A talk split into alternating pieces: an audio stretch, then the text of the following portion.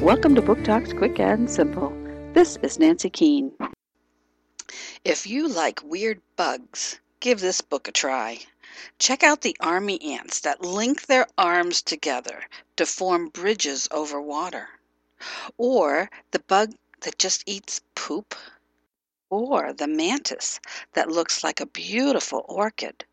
Or even the beetle that has a bomb factory in its rear end. Bomb Factory Beetles and Other Weird Insects by Carmen Bredeson. Enslow Elementary, 2010.